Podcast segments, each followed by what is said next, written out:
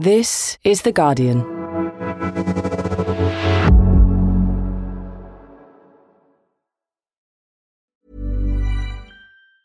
Tired of ads barging into your favorite news podcasts? Good news. Ad-free listening is available on Amazon Music for all the music plus top podcasts included with your Prime membership. Stay up to date on everything newsworthy by downloading the Amazon Music app for free or go to amazon.com slash news ad free.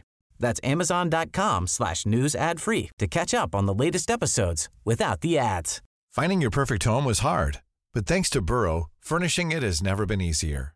Burrow's easy to assemble modular sofas and sectionals are made from premium, durable materials, including stain and scratch resistant fabrics.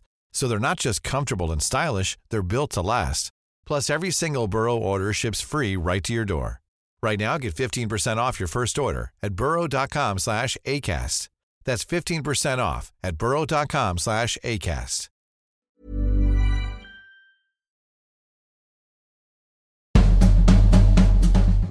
Get two Democrats in a room, and pretty soon the conversation will turn to one question Will he or won't he? Should he or shouldn't he? What they're referring to is Joe Biden and whether or not he should run for a second term as president in 2024.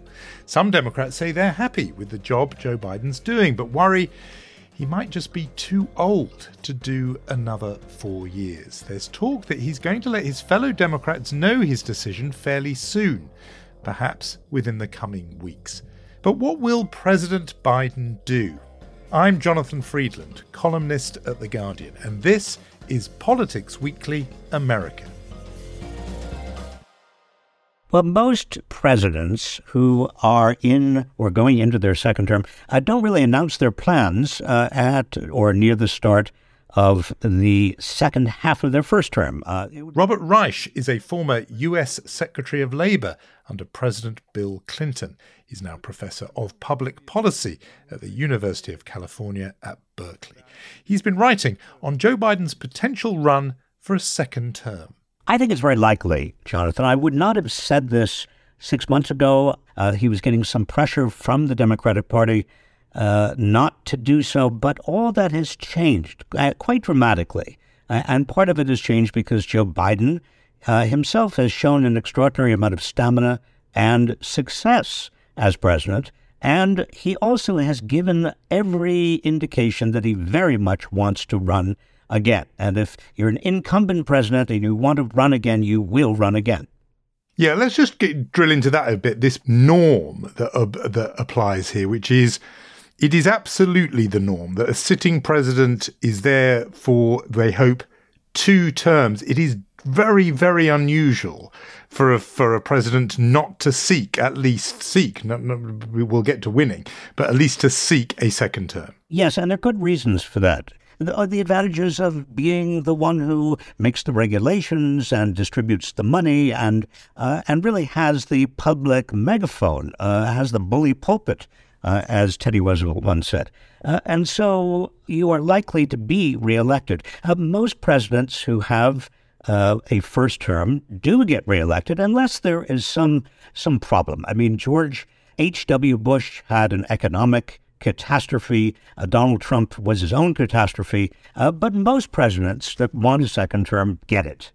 Uh, yeah, and I was in my mind looking back to people who failed even to seek a second term. And I think you have to go back to 1968 and Lyndon Baines Johnson in, immersed uh, uh, uh, and really drowning in the Vietnam War at the time. That was the last case. It has to almost be something that desperate for an incumbent president not to say, yeah, give me four more years. Yes. And Biden is, I mean, the age issue is the big issue with Biden. Uh, the exception to the norm, the exception to the rule is that we've never had a president uh, this old. He will be 82 years old when he runs for re-election, 86 uh, if he gets there by the end of his second term. Uh, we don't know much about presidential well, the, the capacities of people to do that well that late in life. I mean, I'd like to think they can. I'm 76 years old. I feel quite vital. I'm not running for president, though. And the presidents I've known and worked with in the United States uh, are under huge pressure Uh, and that pressure is psychological, uh, intellectual, physical. It's very, very difficult, uh, even for somebody like Bill Clinton in their 40s, uh, to keep on going. How can Joe Biden do it? I don't know. What's the answer then to exactly the conundrum you've posed? I know when you wrote for us in The Guardian, you did you know raise the the question without necessarily offering your own answer but you have as you say you saw a fit young new generation president in Bill Clinton. And I think most people agreed that by the end of it, he had aged more than four years. He looked much older. He then did, you know, succumb to quite serious sort of heart trouble. People thought a job like that really knocks the stuffing out of you. Given, as as you say, that Joe Biden would be 86 at the end of a second term. Is this one of these questions that merely by asking the question you've answered it, that in effect you're saying to us, look, it's just too old for Joe Biden to, to be president into that second term? Well, uh, you know, this is the conundrum, Jonathan. Uh, uh, first of all, people do live longer and have more active lives than they did uh, even as recently as Bill Clinton's presidency. Uh, Franklin D. Roosevelt uh, was not that old when he succumbed. Joe Biden showed when he went to Kiev recently. You know, that, that was a very arduous and dangerous trip. Now, I say all this knowing full well that anything could happen. And this is why Joe Biden's uh, selection of his vice president uh, will be very, very important because even if he runs, assuming he will run again, and I have every assumption he will, I don't know that he will make it through uh, from, you know, from the age 82 to 86. I hope he does. Uh, but if he doesn't, then that vice president has to be ready to take over. And that vice presidential choice, therefore, becomes much more important than the typical vice presidential choice.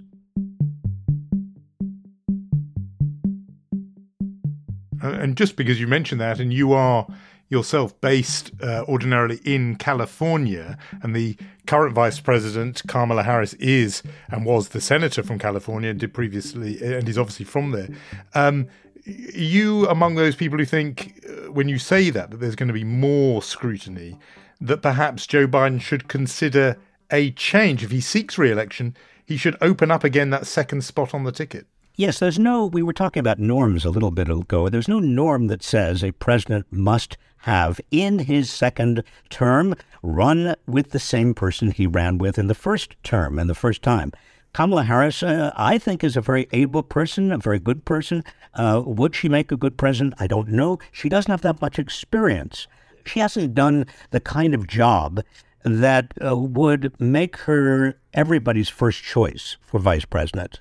The other thing that needs to be said is a vice president's job is at best a very difficult job because you are invisible. Uh, the, the role of the vice president is to be there in case a president uh, basically dies. Uh, the vice president doesn't, by the Constitution or by law, have very much to do. Even uh, Kamala Harris presiding in the Senate uh, over a 50 50 split in the Senate.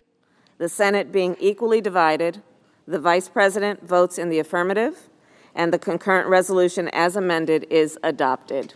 Didn't give her the kind of visibility and the kind of activity that would make her, in the public's mind, someone who would be a natural president. Uh, so there's a little bit of a question there.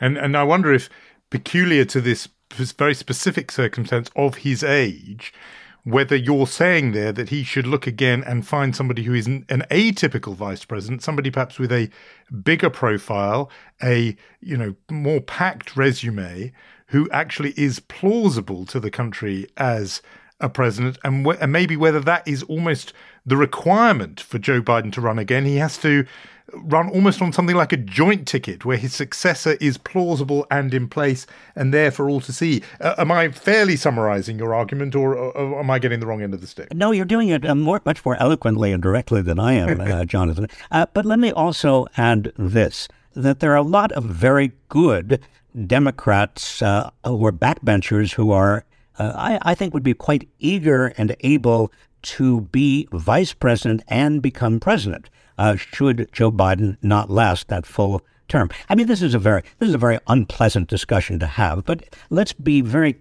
clear and practical. This is the kind of discussion Americans will have if he decides to run again, as seems likely. You mentioned some of the, the people who sit on the bench.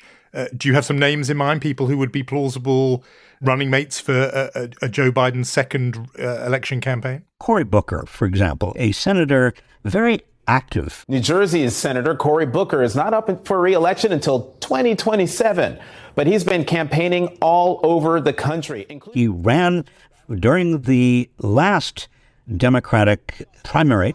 I learned that the only way to overcome the really tough challenges is by extending grace, finding common ground, and working together. Uh, he was very impressive. A lot of people talked about him as an up and coming presidential candidate. And the fact you're saying this, Robert Reich, is you're being very polite about it, but it's partly because you you're suggesting you don't have confidence in Kamala Harris as the running mate for a set for a re-elected Joe Biden because of because it suddenly the stakes are so much higher. You can't get higher stakes, and it is the kind of thing that the public is going to be talking about directly or indirectly. it is going to be an issue. Let's face it. Now, if uh, Donald Trump is the Republicans' candidate. Joe Biden's age is going to be less of an issue because Donald Trump will be 78, and that's that's pretty much up there as well. And, and all the indications are that Donald Trump is not even in as good physical shape as Joe Biden, not nearly. But if it, uh, the Republicans put up a much younger candidate, then age is going to be an issue. You know, I'm old enough to remember the 1960 election in which Dwight Eisenhower, former general, president of the United States for eight years, a revered man, but he was getting a little bit long in the tooth, uh, a little bit uh, less forceful than he had been when he started.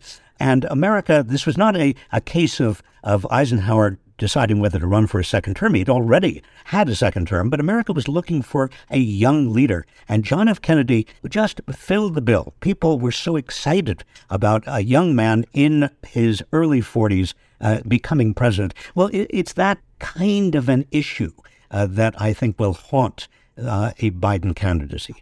I mean, you mentioned this thing about Trump, and this is the sort of pivotal point of the argument about Biden, because what you often hear is people say, if Trump is the Republican nominee, then Joe Biden may well be the best candidate to beat him, if only because he's proven that he can beat him. But if it's not Trump, then maybe Biden is almost the worst candidate to run against him because, as you say, there's likely to be a much younger candidate on the Republican side.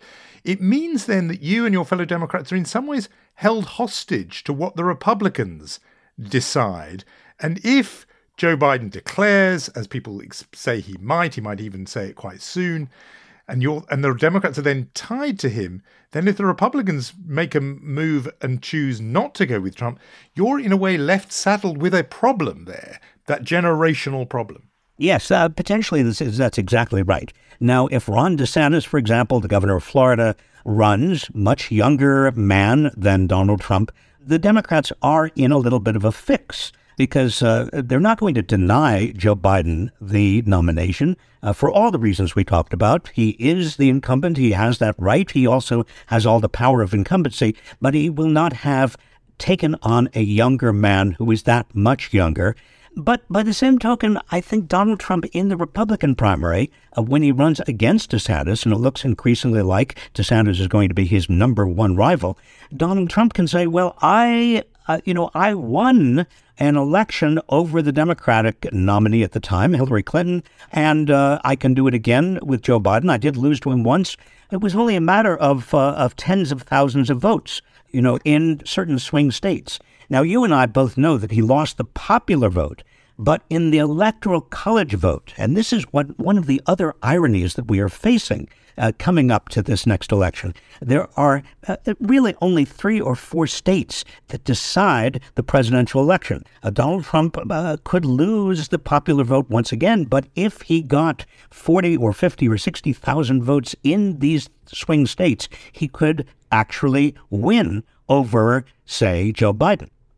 I'm just putting together these two thoughts on one on the Democratic side, one on the Republican side, and coming to the conclusion that we are, you know, either quite a long way from seeing a woman being elected president, or if it's going to happen, it could well be a Republican. And the reason I say that is there on the one hand is you and I know there are others talking about perhaps dropping Kamala Harris from the Democratic ticket, but others saying if Donald Trump stumbles, who knows, it could be someone like Nikki Haley, former governor of South Carolina, who could become the Republican nominee. Either way, I mean, not great for the Democrats who did nominate Hillary Clinton back in 2016, not looking great for their prospects of having a woman in the top job.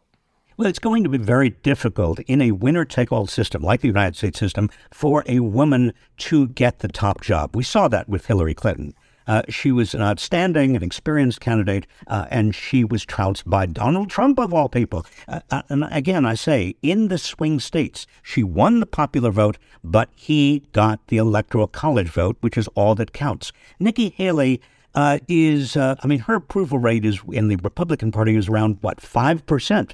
Uh, I think the most likely scenario is that you get a, uh, maybe uh, a DeSantis with a woman vice president, a Nikki Haley, or maybe a Kari Lake. Perish the thought. I could see that ticket being a kind of ticket that takes on uh, Joe Biden, which would push Biden in the direction of, of having a woman uh, candidate, vice president, a younger woman. But uh, here again, there's a more basic question. Does Biden want to do the picking of his vice president, or does he want to leave it up to the Democratic Party? I mean, he could go into the Democratic convention uh, and say, "Look, uh, I want the convention to decide. I, I, there are a lot of very, very good candidates out there, uh, but there's no reason uh, that I should make that decision, particularly given my age." That could be brutal for Kamala Harris, but I can see that would be plausible. And perhaps it would also act as an outlet for some of this pent up feeling on the Democratic side that they won't have had a say if Joe Biden, in effect, shuts it down. But here's what I want to pick up something you said before, which is that had we been talking six months ago, it was a really live question about, you know, whether Joe Biden should run, but also actually maybe he shouldn't, was very live among Democratic talk. The thing that really changed it, uh, I, I suspect, was the big Democratic successes in those midterm elections last November. They seem to still the talk of getting Biden off the ticket. Uh, I, I, want to hear from you, uh, first of all, whether you think that's right, that it's, it's the fact that he's been politically quite successful that uh, that means that the question has gone a bit quieter. But also, if you do think that, uh, yeah, he's notched up some successes. He won, you know, Democrats did well in the midterms. The economy, jobs particularly, looking pretty good. Yes, quite strong leadership on Ukraine.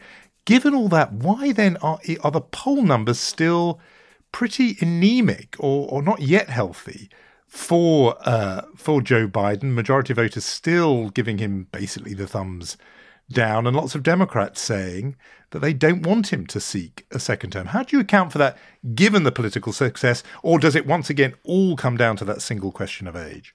No, it doesn't come down. His poll numbers are not coming down to age. I, I think the poll numbers are a function of people being unhappy about the economy. Uh, everything uh, really is second order uh, to the economy. The economy uh, trumps, if you excuse the expression, uh, everything else when it comes to presidential elections. Uh, and people are angry. And that anger has characterized American politics for years and years and years. Trump exploited that anger. He'll do it again. He's trying to do it again. Uh, and no president is going to do better than, say, having 40, maybe 45% approval rating. I don't think you can uh, really pay much credence when it comes to the presidential election by the time we get there uh, to those approval ratings uh, when it comes to Biden. I hear some Democrats say, look, he now has the perfect script to write if he decides not to run. He could say, I always said my job was to save us from the potential disaster of a second Trump term. I've done that. I've led on Ukraine. The economy is picking up. We did all right in those midterm elections. I was only ever going to be a sort of transition to the next generation. It's time for me to go. And I hear Democrats say that's the perfect script. He, history would be really uh, think well of him. But actually, politicians, and you know this, you see so many of them close up, they they have a healthy ego, and that it's something about Biden's ego that it will prevent him doing that. He'll think that actually, whatever the, the achievements, history tends to reserve a special kind of inferior status to one term uh, for one term presidents, and that that question of almost status and self image will prevent Joe Biden doing what otherwise would be quite the decent thing.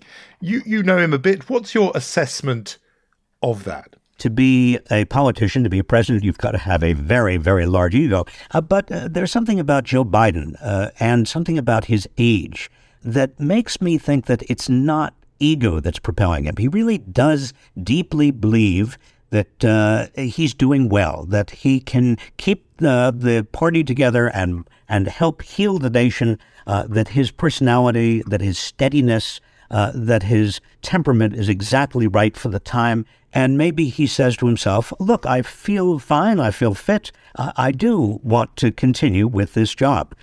If he decides not to, and you may be absolutely right that there is a piece of his, even now, a little voice in his head that says uh, the decent thing to do would be to get out, uh, he's got to do it right away uh, to give enough time for the Democratic Party to come up with new voices, new faces, and plausible candidates. The clock is very, very is is, is ticking on that. I would say another month at most. Let's say he surprised, uh, you know, I think most of the Washington consensus and did say he was stepping aside for it and not seeking a second term.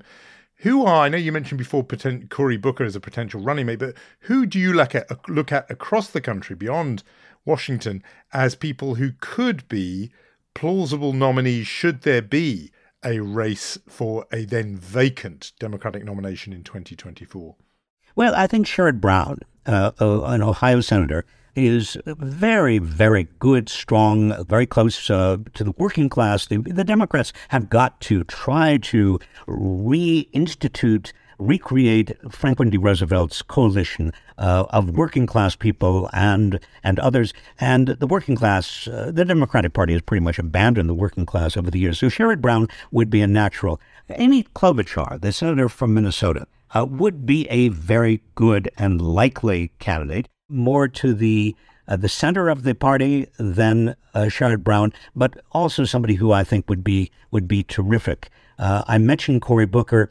Don't feel that just because they haven't identified themselves as yet, uh, that they are not plausible candidates. Nobody knew Barack Obama before the uh, 04 presidential uh, nomination. I mean, he gave a speech uh, at the 2004 nominating convention uh, during the day. Uh, you know, one not even in prime time. My parents shared not only an improbable love, they shared an abiding faith in the possibilities of this nation. They would give me an African name, Barack or Blessed, believing that in a tolerant America, your name is no barrier to success.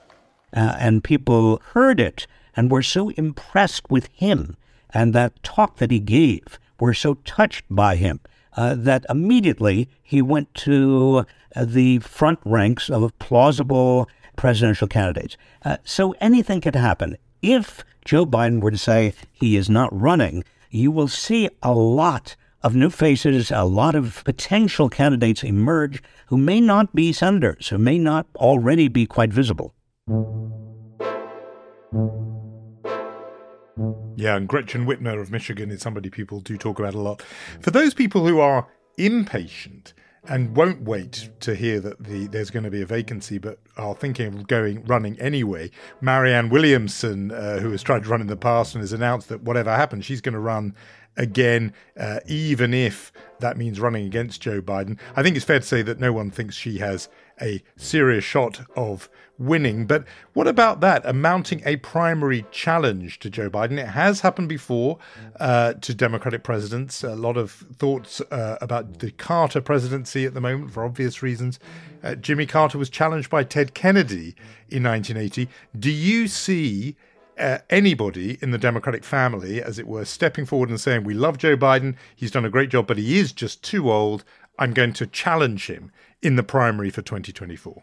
I don't see anybody. I, the Carter presidency was an exception to the norm in that Carter was very, very weak. Everybody knew he was weak. I mean, the oil prices, uh, double digit inflation, and Ted Kennedy at that time was just roaring, raring to go. He just he couldn't wait. Uh, and so he saw an opportunity. That's very, very rare. The other thing people uh, from abroad don't quite see and, and find when they do see it quite extraordinary about the American system is that anybody can nominate themselves. Uh, Marianne Willi- uh, Williamson is a good example. I think that uh, this time around, that's not going to be a problem for Joe Biden, but it is going to be an issue for the Republicans because uh, you see, there are already a lot of people clamoring in the Republican Party to take on the leader who is Donald Trump. Uh, and uh, Donald Trump has a very interesting strategic move here because he really wants more and more people. He wants a big field, uh, as he had in 2016. The more people, the better, because uh, the more people, the better. They will split the anti Trump vote, and he will emerge as the winner. Robert Reich, we always do like to ask our guests a what else question, something completely different to what we've been talking about so far.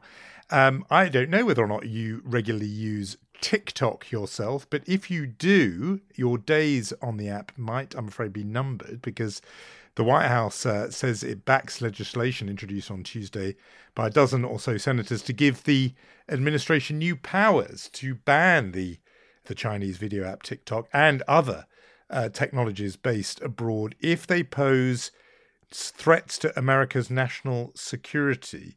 Now, as I say, I don't know whether you are posting videos of you dancing the salsa on TikTok, but if whether or not you are, what are your thoughts about that possible ban on Americans using TikTok? Well, actually, I am on TikTok. I hate to admit it, and it's just between you and me.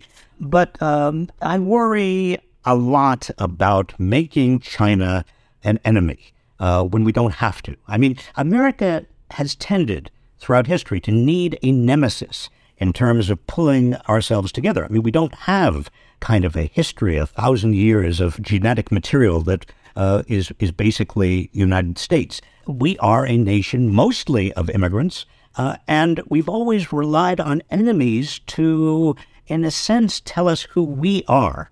With the end of the Soviet Union, briefly we made an enemy of Japan. I mean, we, we thought that Japan was going to dominate America. Now, there are good reasons to be worried about China uh, in terms of uh, Chinese suppression of human rights and, and Chinese aggressiveness around the world. But uh, I, I think we've got to be very, very careful not to make a nemesis into an enemy uh, that uh, is is, is almost on a war footing. Uh, I, I would worry, quite frankly, about that, Jonathan. Robert Reich, thank you so much for joining me on Politics Weekly America. Thank you. And that is all from me for this week. Do make sure to listen back to Wednesday's episode of our sister podcast, Today in Focus, as the team take a look at the potential fallout for Rupert Murdoch from a lawsuit levelled against Fox News brought by an election tech company over what they say are lies broadcast about the 2020 presidential race. We will ourselves on this podcast be coming to that story nearer the trial, but until then, search for Today in Focus wherever you get your podcasts.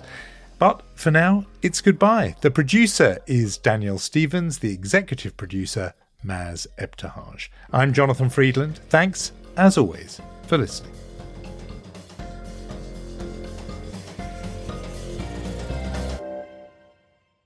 This is The Guardian.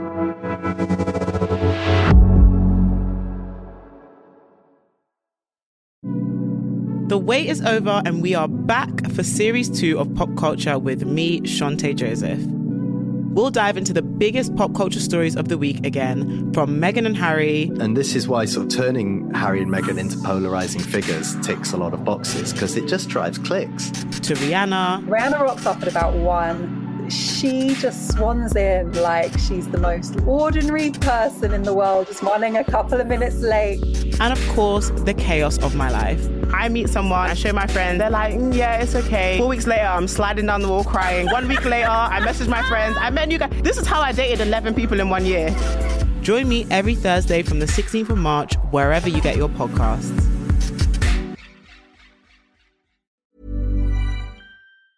Tired of ads barging into your favorite news podcasts? Good news. Ad-free listening is available on Amazon Music for all the music plus top podcasts included with your Prime membership. Stay up to date on everything newsworthy by downloading the Amazon Music app for free or go to amazon.com slash news ad free. That's amazon.com slash news ad free to catch up on the latest episodes without the ads.